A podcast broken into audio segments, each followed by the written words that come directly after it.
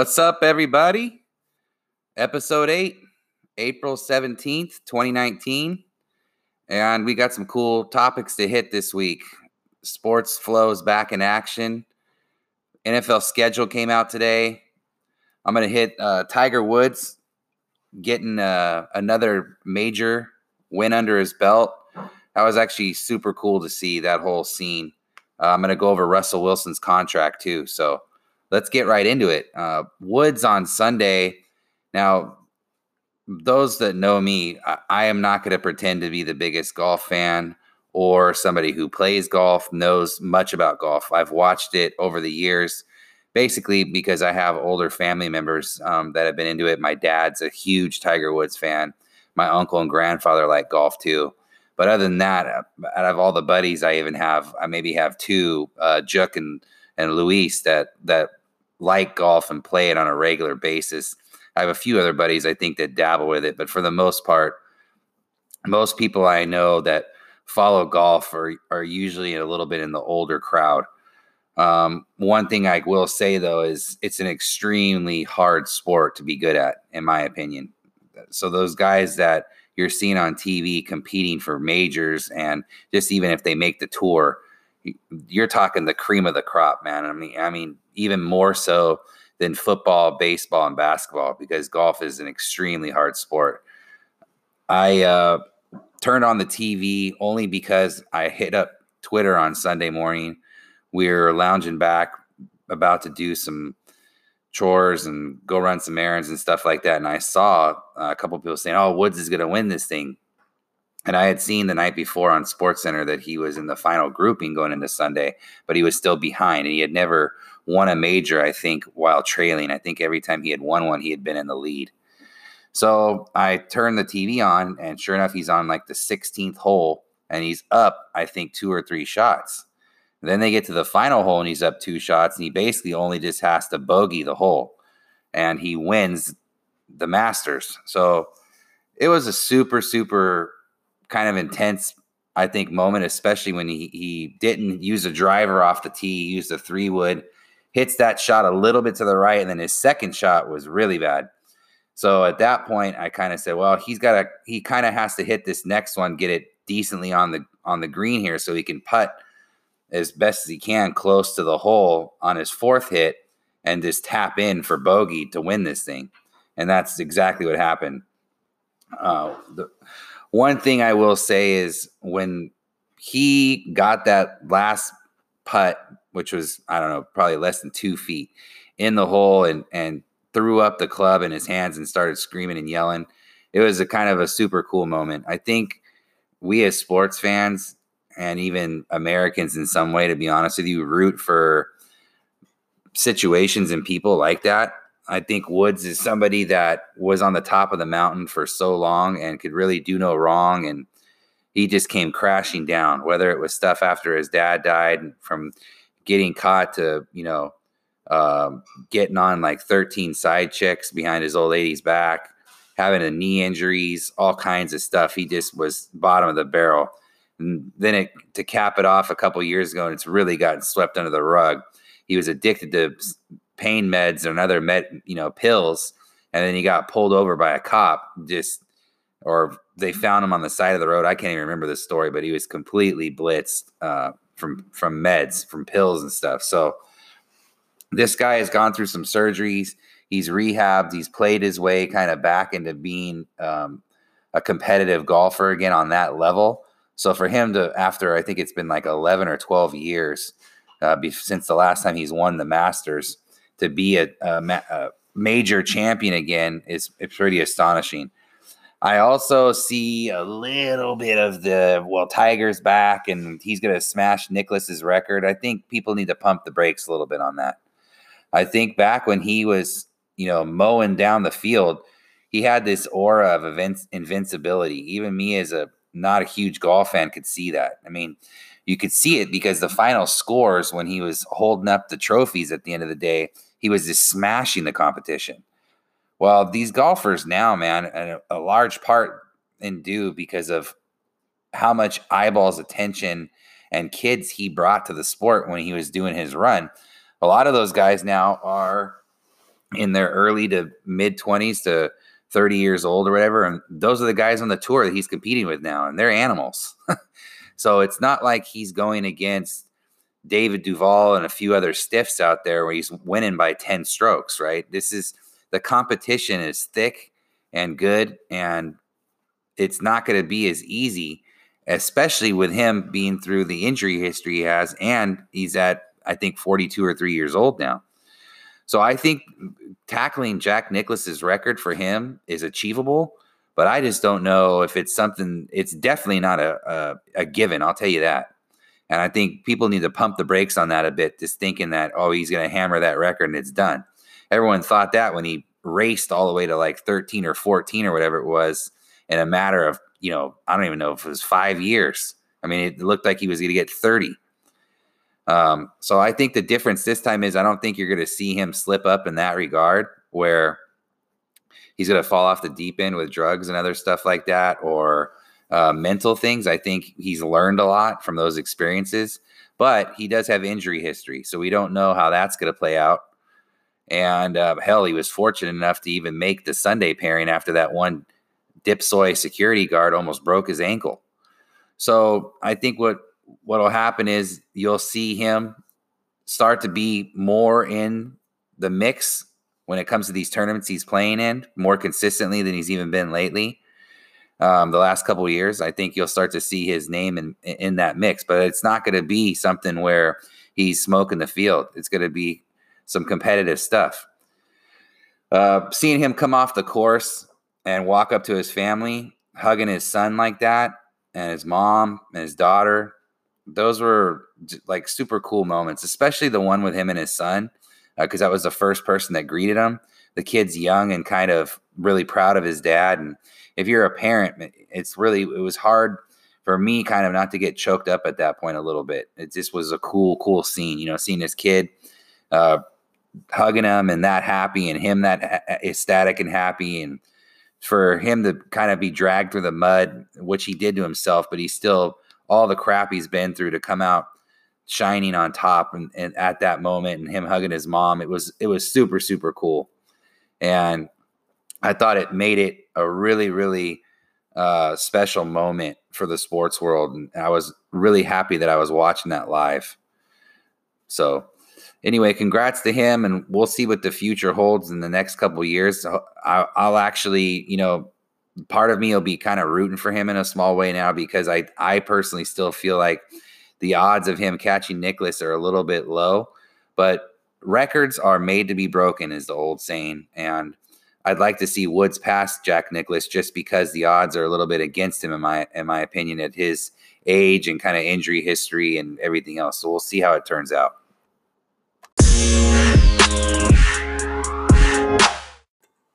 Next, we're going to hit the Russell Wilson contract. Whew, man.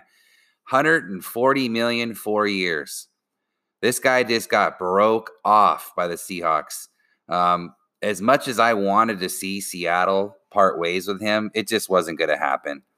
Um, I I think you know the hypotheticals have been rolling around. People saying what would you know what would it take you know because they mentioned obviously that Ciara and him want to go to New York or whatever. I think that was at the end of the day more to me something that was just a little bit of chatter because he had one year left on his deal and he was pushing them, the Seahawks, to not uh, go into this season with him kind of as a lame duck in that regard and what he's done for them. That part's undeniable. Okay. He's been in the league seven years and they've made the playoffs six of the seven years. And the other year they didn't make it. I think they were nine and seven. Russell Wilson's a winner, and there's just no other way to describe him. He gets it done. He's hardly ever hurt.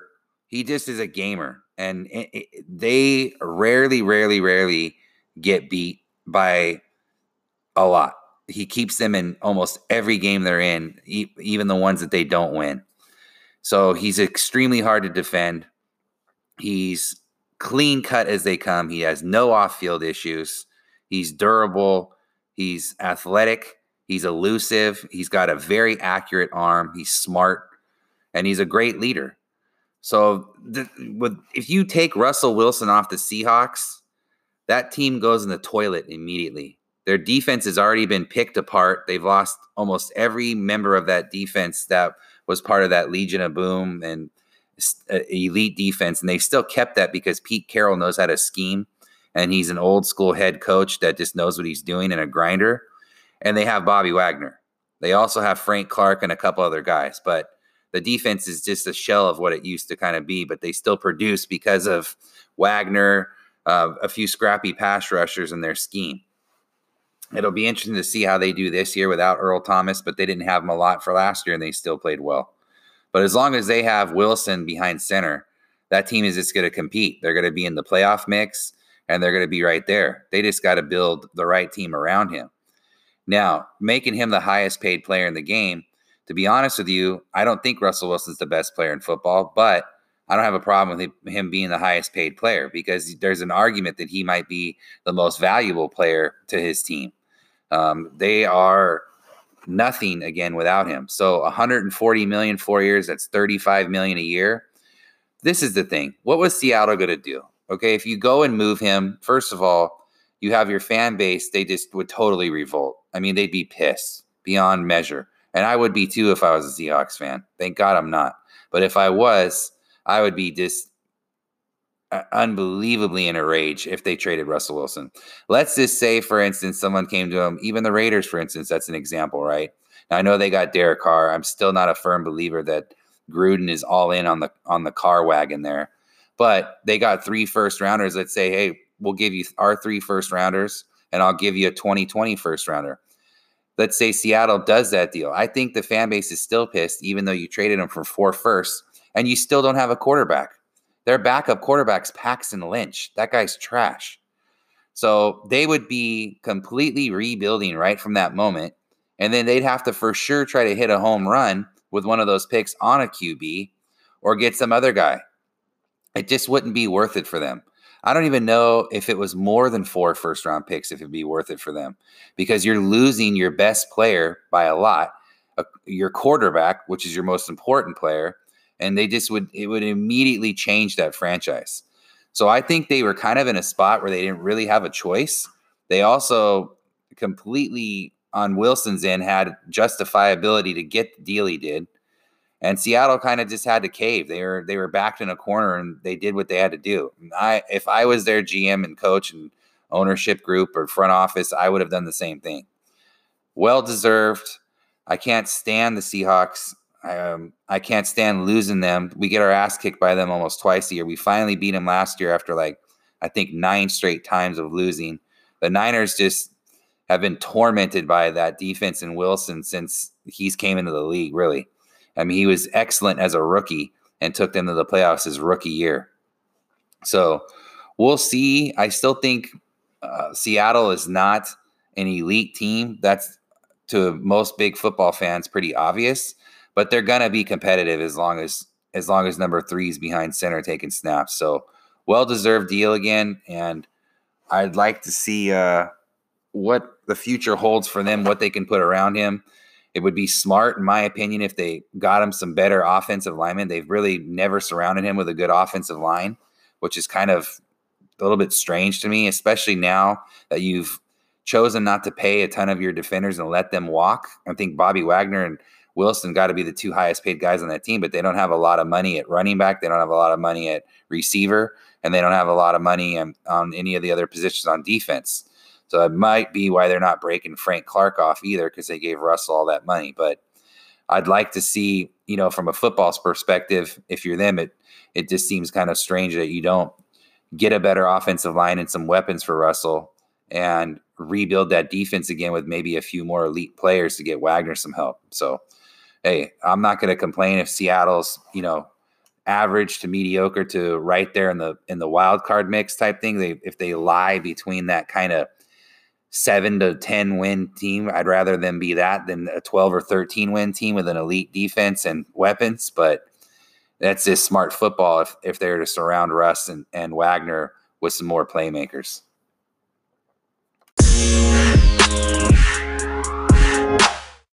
NFL schedule is out, guys. Uh, it's always a fun day hitting Twitter and, and some other places that you can get some cool rumors at. The schedule was fully out by five o'clock. I think some teams, it actually today, to be honest with you, the news wasn't breaking quite as much as I thought it was. The Patriots had their whole entire schedule leaked before lunchtime. Dallas had like six games, but most of the other teams, you didn't see more than three or four. And I think the NFL was really trying to put a stop to that. What it is, like anything else, is a money driven situation for them. They have these announcement shows that are going on, and they don't want to have that kind of interrupted or basically giving people a reason not to watch if they already know. So, anyway, I think that the Browns, they're clearly showing that they're all in on. and I, it's hard to blame them because Mayfield is a star in the making. He's not there yet, though. He's still only going to be a second year player. We're going to see how he does. They got Odell Beckham now. That alone was going to bring them so much more kind of hype and eyeballs eh, because Beckham just is an electric player and, and he kind of has that aura that he brings with him. So you saw the Browns ending up with four primetime games. I was actually surprised it was not five. Um, they don't open up the season on Sunday night football, which I'm kind of happy. New England got that gig. So what that means also is that the NFL has gone away from just giving the opening Thursday night game to the defending Super Bowl champ hosting. Pittsburgh draws New England on that home on that opener on Sunday night, which kind of sucks for them a little bit. But believe it or not, I actually find that game to be intriguing. I think it could go two ways. I think New England might just come out guns blazing and fired up from last season or whatever and just kick Pittsburgh's ass. Or I think that the Steelers, um, you know what? I don't know. I think people are possibly writing them off too early. Uh, they've lost Brown, they've lost Le'Veon Bell, but I also think that that locker room is going to have a sense of kind of relief. They build up their defense a little better, maybe through the draft, and they come out. And I think Pittsburgh, you might see a nice little hungry team ready to prove something.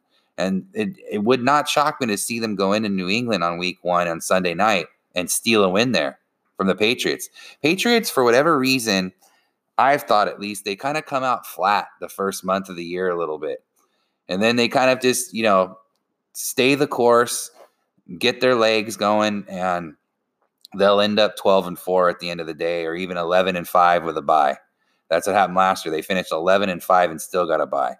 So I think New England, that'll be par for the course, and that'll happen. Some of the other uh, games, the Philly got three Sunday night games, I believe.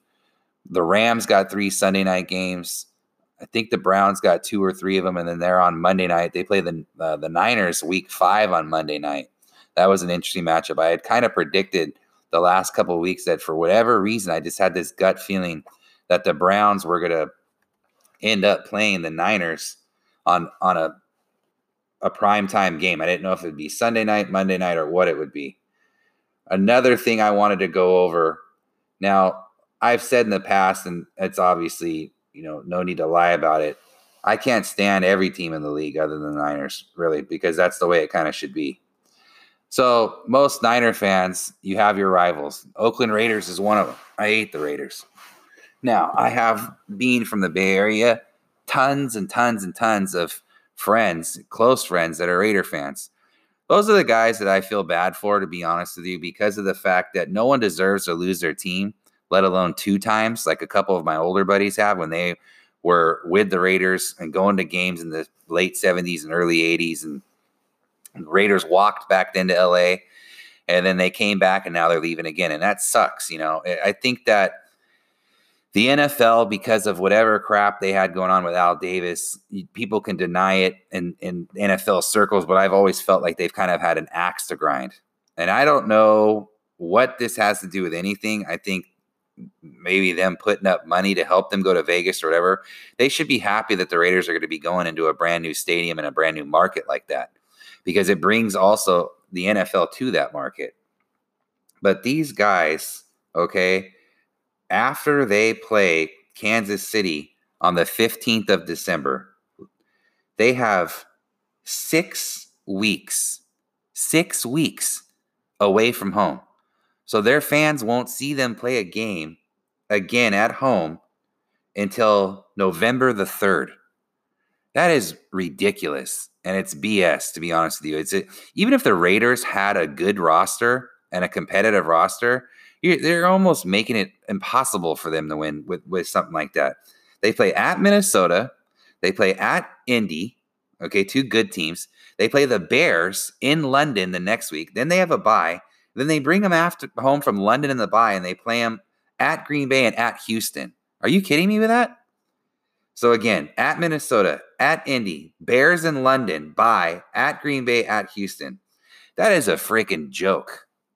I mean, that that's ridiculous that they they set those guys up with that just murderer's row part of their schedule. Okay. Not only that, they kicked the year off playing two rivals, which is fine, but they're playing Denver, who's definitely a winnable game to start the season off for them with Brown and some new hype and all that. But then they play the Chiefs at home week two and the reigning MVP Mahomes. So you got Mahomes and then that six game or six week stretch away from the Coliseum. So you could come back, and I'm not kidding you. I mean, you could be looking at a one in six record with your next game at home against the Lions on November the 3rd. And I think the Raiders made a lot of moves and spent a lot of dough to kind of get back into being competitive again. I like that they were as aggressive as they were in free agency and they have all these draft picks they're going to have too. But the NFL just totally screwed them. I mean, they they're making it impossible for these guys to compete with that stretch that they gave them like that. It's just ridiculous. And you can't count the Bears game in London as a home game. I get that it does on the schedule, but to have two roadies before that and two after that against really, really good playoff caliber teams is just it's ridiculous, man. It's and it's so obvious that even you know, reputable beat writers that usually are vanilla and stay on the fence about it are even saying it. Schefter, other guys, you know, it's just it's it's clear as day for people to see. So uh, I I personally think it's it's just Bush the way the NFL handled that, and and I don't think you know if you're going to play favoritism, at least in professional sports, where there's you know money on the line for these players making millions of dollars and, and people out there gambling and pan, uh, fans paying a lot of money out of their hard-earned paychecks to go to these games you want to you want to be able to have your team have a chance to compete and I think with the Raiders getting shipped uh, uh, to Las Vegas and getting, even though they're getting a great new stadium, the fans here, the Bay Area, are losing losing their team for the second time. A lot of them, and I, I just think it's just whack how they're being treated, and I just I don't I don't think it's the right thing, but it's kind of over with now. They have to kind of just deal with it, but I I need to call a spade a spade on that. All right, guys, that's all I got for this week. Next week coming up, NFL draft, man, I can't wait. That's going to be next Thursday. It should be awesome. I uh, think I'm going to do a pod the day before or a couple days before and go over maybe a little bit of mock drafts. Not that it really matters. None of us know or can say who's going to be what when it comes to players in the league, but it's still fun to talk about. So we'll discuss that. In the meantime, NBA needs to fire David Silver. That guy's got the ratings in the toilet down 30 to 40%. The guy's a schlub. You guys have a good rest of the week. I'll talk to you guys next week. Take care.